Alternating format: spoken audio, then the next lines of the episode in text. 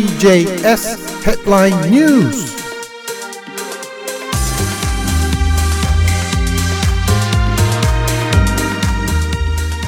2月8日木曜日。時刻は8時10分になりました。この時間はニュースをお伝えします。ロサンゼルスで日曜日から記録的な大雨が降り続いた影響でマルホランドドライブの上下で土砂崩れが発生し道路が閉鎖されました。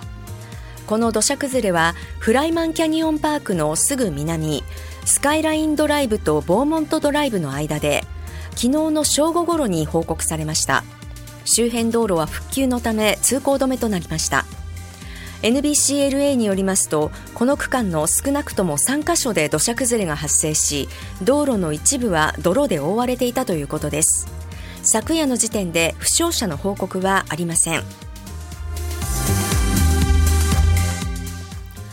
大統領選に立候補していた民主党の作家マリアン・ウィリアムスソン氏は昨日ビデオ声明で選挙活動を停止すると述べ撤退を表明しました。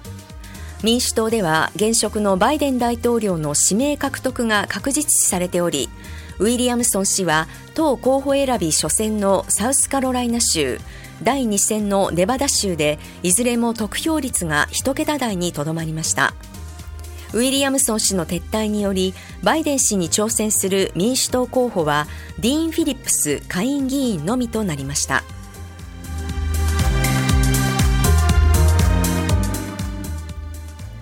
アメリカ軍は昨日イラクで新イラン武装組織カタイブ・ヒズボラの幹部を殺害したと発表しました。ヨルダンでアメリカ兵3人が殺害された無人機攻撃にこの幹部が直接関与していたといい報復攻撃を行いました。発表によりますと攻撃は現地時間7日夜にアメリカ軍が単独で実施。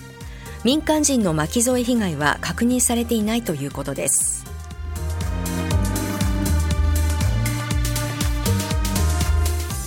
イスラエルのネタニヤフ首相は7日パレスチナ自治区ガザでの完全勝利は手の届くところにあると述べイスラム組織ハマスが提出した休戦案を妄想だとして拒否する姿勢を示しました。ネタニヤフ氏は記者会見でイスラエルにはハマスを壊滅させる以外の選択肢はないとしハマスに対する完全勝利がガザ紛争の唯一の解決策になると述べ軍事的圧力の継続が人質の解放に必要との認識を示しました。一方ネタニヤフ氏と会談したアメリカのブリンケン国務長官はテルアビブのホテルで記者会見しハマスの提案には明らかに見込みのない内容があるとしつつ合意に向けた交渉の余地はまだ残されていると述べました。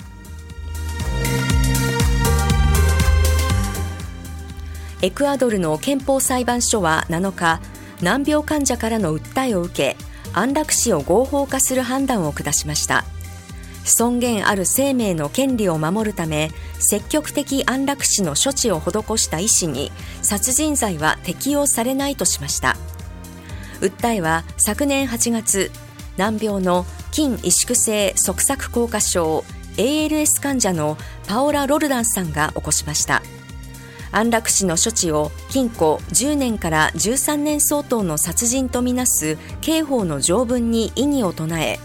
昨年11月にオンラインで行われた聴聞では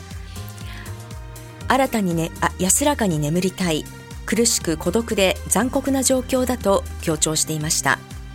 法整備には時間を要する見通しですがロルダンスさんの弁護士は X で判決は直ちに実効性を持つと主張しました。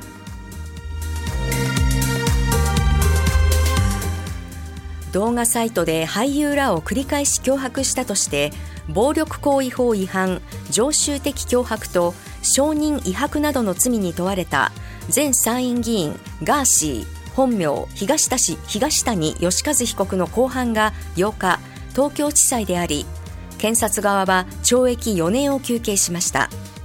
ガーシー被告はこれまでの公判で起訴内容を認め被害者に申し訳ない。配信は二度とやりたくないと話していました。起訴状によりますとガーシー被告は2022年2月から8月頃 YouTube 動画で俳優らに対しとことんやってきたことを晒しますなどと脅すなどと脅すなどしたとされています。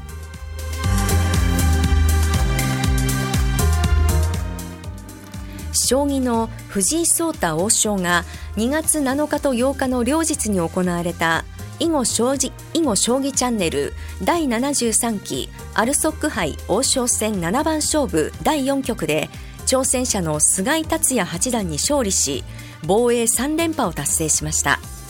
これで竜王名人王位叡王王座棋王棋聖と合わせ八冠となりました。藤井八冠は4連勝で王将戦3連覇。タイトル戦20連勝を果たし故大山康晴15世名人が1963年から66年に達成した最長記録を塗り替えました。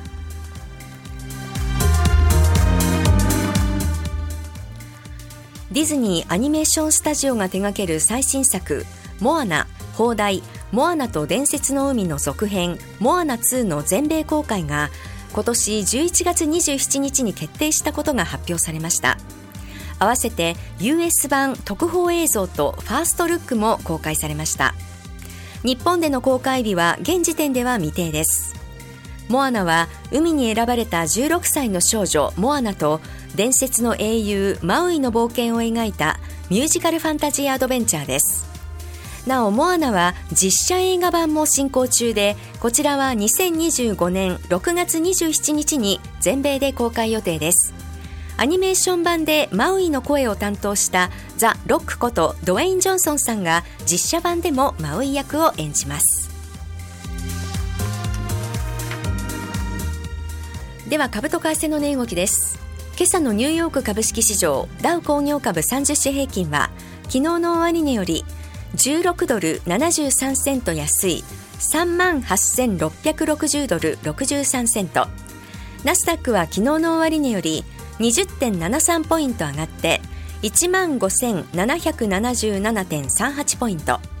SP500 は昨日の終値より0.04ポイント下がって4995.02ポイントです。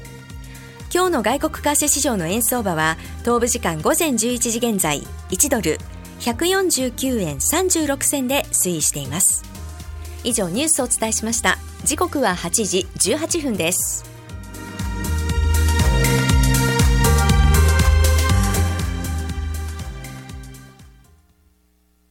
ペチャンガリゾートカジノでは新年辰年を祝い2月の毎週金曜日イージープレイヤーキャッシュが当たる総額20万ドルの大抽選会を開催。クラブメンバーなら当日スロットやテーブルゲームをプレイするだけで商品獲得のチャンス。最高の組み合わせで楽しもう。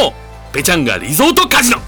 詳しくは電話877-711-2946まで。ペチャンガリゾートカジノはこの辰年。皆様のご声援をお祈りいたします。TJS Sports.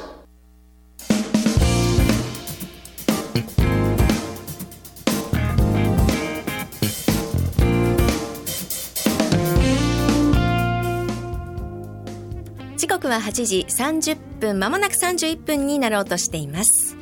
この時間はスポーツニュースをお届けします。まずは NBA バスケットボール昨日の試合結果です。クリッパーズはペリカンズと対戦し106対117で敗れました。ラプターズ対ホーネッツは123対117でラプターズ。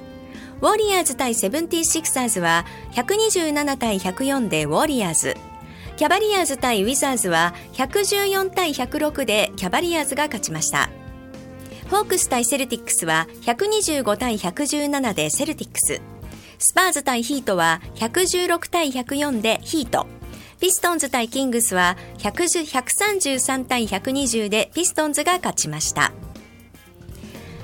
さて2020年1月にヘリコプターの墜落事故で帰らぬ人となった元レイカーズのスーパースターコービー・ブライアントさんの銅像が今日お披露目されます。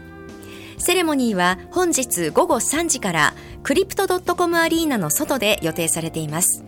このセレモニーの様子はロサンゼルスの各テレビ局でも生中継されるということです。続いて NHL アイスホッケー昨日の試合結果です。メイプルリーフス対スターズは5対4でメイプルリーフス。レンジャーズ対ライトニングは3対1でレンジャーズ。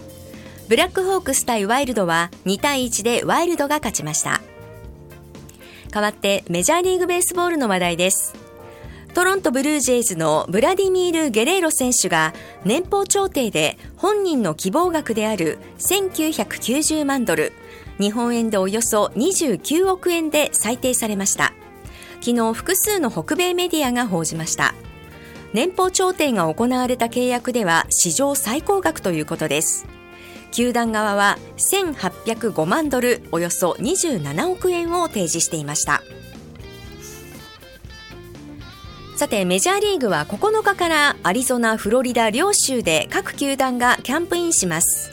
大谷翔平選手、山本由伸投手が加わったドジャースとダルビッシュ有、松井裕樹両投手がいるパドレスは3月20日と21日にソウルで一足一足先に開幕シリーズを予定しており他球団より早くキャンプが始まります。すでにキャンプ地入りしている大谷選手は昨年9月に受けた右肘の手術から順調に回復。T, T 打撃などではフルスイングをしており開幕戦出場を見据えているようです。次にテニスです。男子テニスのダラスオープンは昨日テキサス州ダラスで行われシングルス2回戦でダニエル太郎選手は第2シードのアメリカのトミー・ポール選手にストレートで敗れました。代わってゴルフです。アメリカ男子ツアーの WM フェニックスオープンは今日アリゾナ州の TPC スコッツデールスタジアムコースを舞台に開幕します。2016年、2017年と連覇した松山英樹選手は3連覇を目指すアメリカのスコッティ・シェフラー選手とウィンダム・クラーク選手と同じ組で回ります。さて男子ゴルフのタイガー・ウッズ選手は昨日自身がホストを務めるジェネシス招待に出場することを明らかにしました。自身の X に来週ホスト役としてプレーするのが楽しみと投稿しました。ウッズ選手は昨年4月のマスターズトーナメントを途中棄権した後足首の手術を受けて試合から遠ざかっていました。アメリカツアー出場はそれ以来で今年1月長年関係のあったアメリカのスポーツ用品大手ナイキとの契約を終了してから初めての大会出場にもなりますではおしまいにサッカーの話題ですサッカーのアジアカップは7日、ドーハで準決勝の残り1試合が行われ、カタールがイランに3対2で競り勝ちました。カタールは2大会連続の優勝をかけ、10日の決勝で初制覇を狙うヨルダンと対戦します。以上スポーツニュースでした。時刻は8時35分です。